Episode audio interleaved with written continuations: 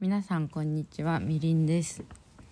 えーこの番組は、えーみりんがただ平凡に暮らしたいだけという思いのもといろんな日常のこととかつべこべ喋ってる番組でございます。ちょっと久しぶりの収録です。今日はすごい天気が良くてあの私の部屋ベッドに座ってるとすごい日が入ってくるんですけど気持ちいい。お昼ですね。ということでよいしょ。今回のお題はこちら。メンタルヘルスん？メンタルヘルスケアはマジでおすすめという話です。まあ昨今よく聞くうつ病とか適応障害とかもよく聞くかな。とかいろいろあると思うんですけどみりんはあの私は双極性障害2型というものを患っておりましてアリがおるな。アリがおったな。よいしょ失礼しました、えー。そう双極性障害2型いわゆる躁うつ病と言われてるものを持っておりましてまあこれもラジオでそのうち話そうと思ってた話題の一個なんですけどまあうつはみんなわかると思うんですよ。あのうつ病と同じような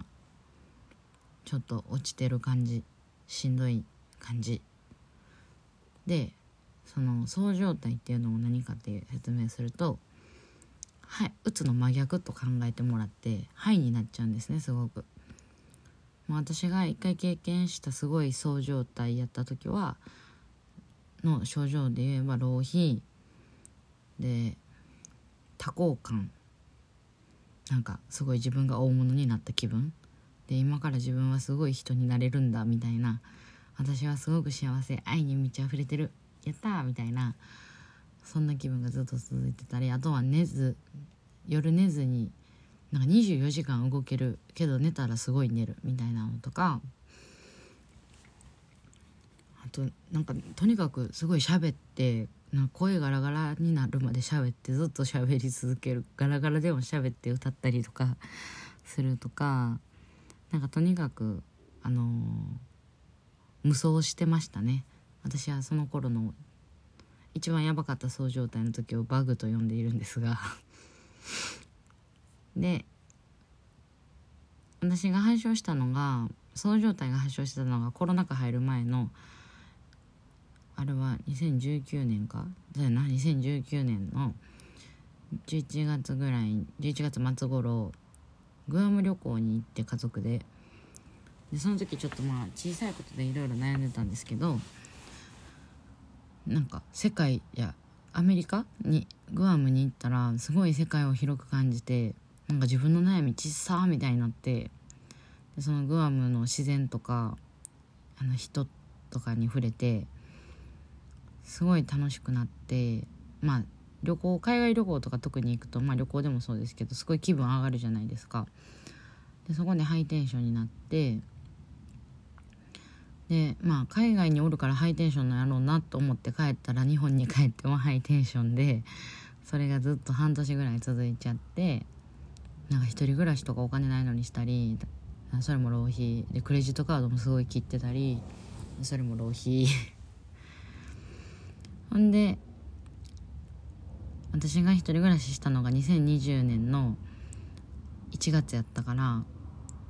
ちょうどコロナ禍入る3ヶ月前やったんですよ。その時はコロナなんてみじんも感じてなかった。みじんもっていうか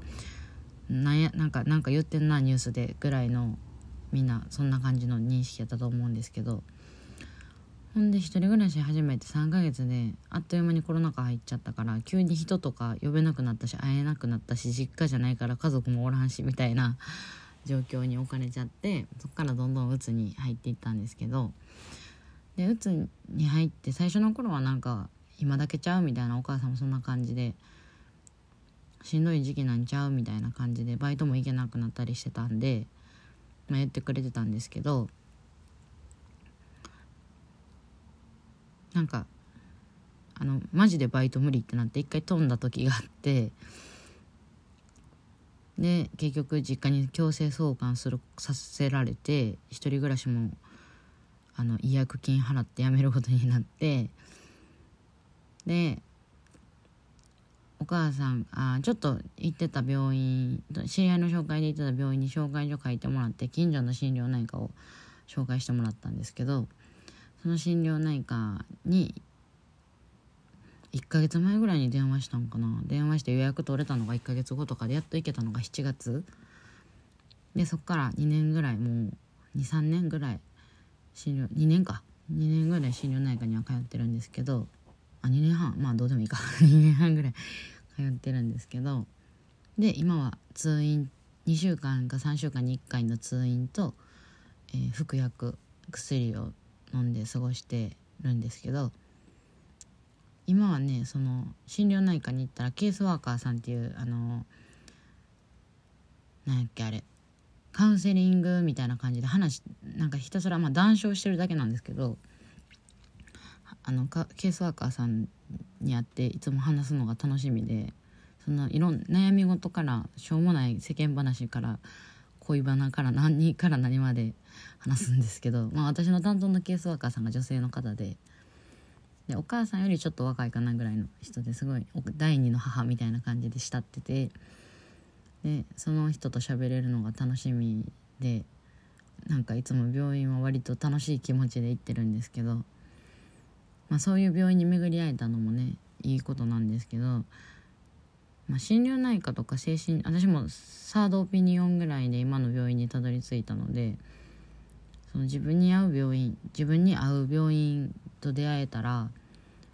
あのメンタルヘルスケア合ってるかな？メンタルヘルスってすごい特に今の時代を生きる私26ですけど20代とか30代の人とかまあ10代もそうかな。ってすごい大事やなって思うんです。で日本ってやっぱりなぜか知らんけどまあ私も行くまではちょっとなんか偏見があったかな。なんか精神科のイメージの悪さがあって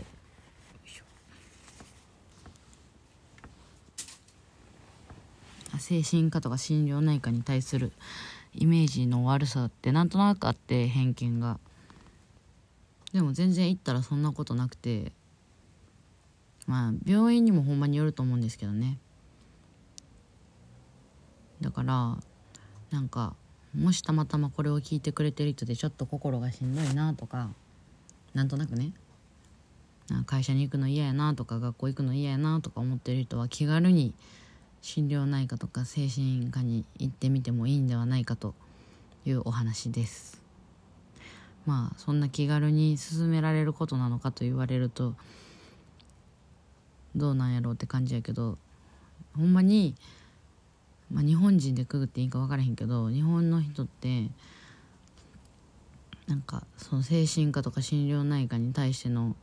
偏見がすごいあると思うからなんか私の行ってる心療内科は全然あの精神病棟みたいな感じではなくて普通にクリニックって感じで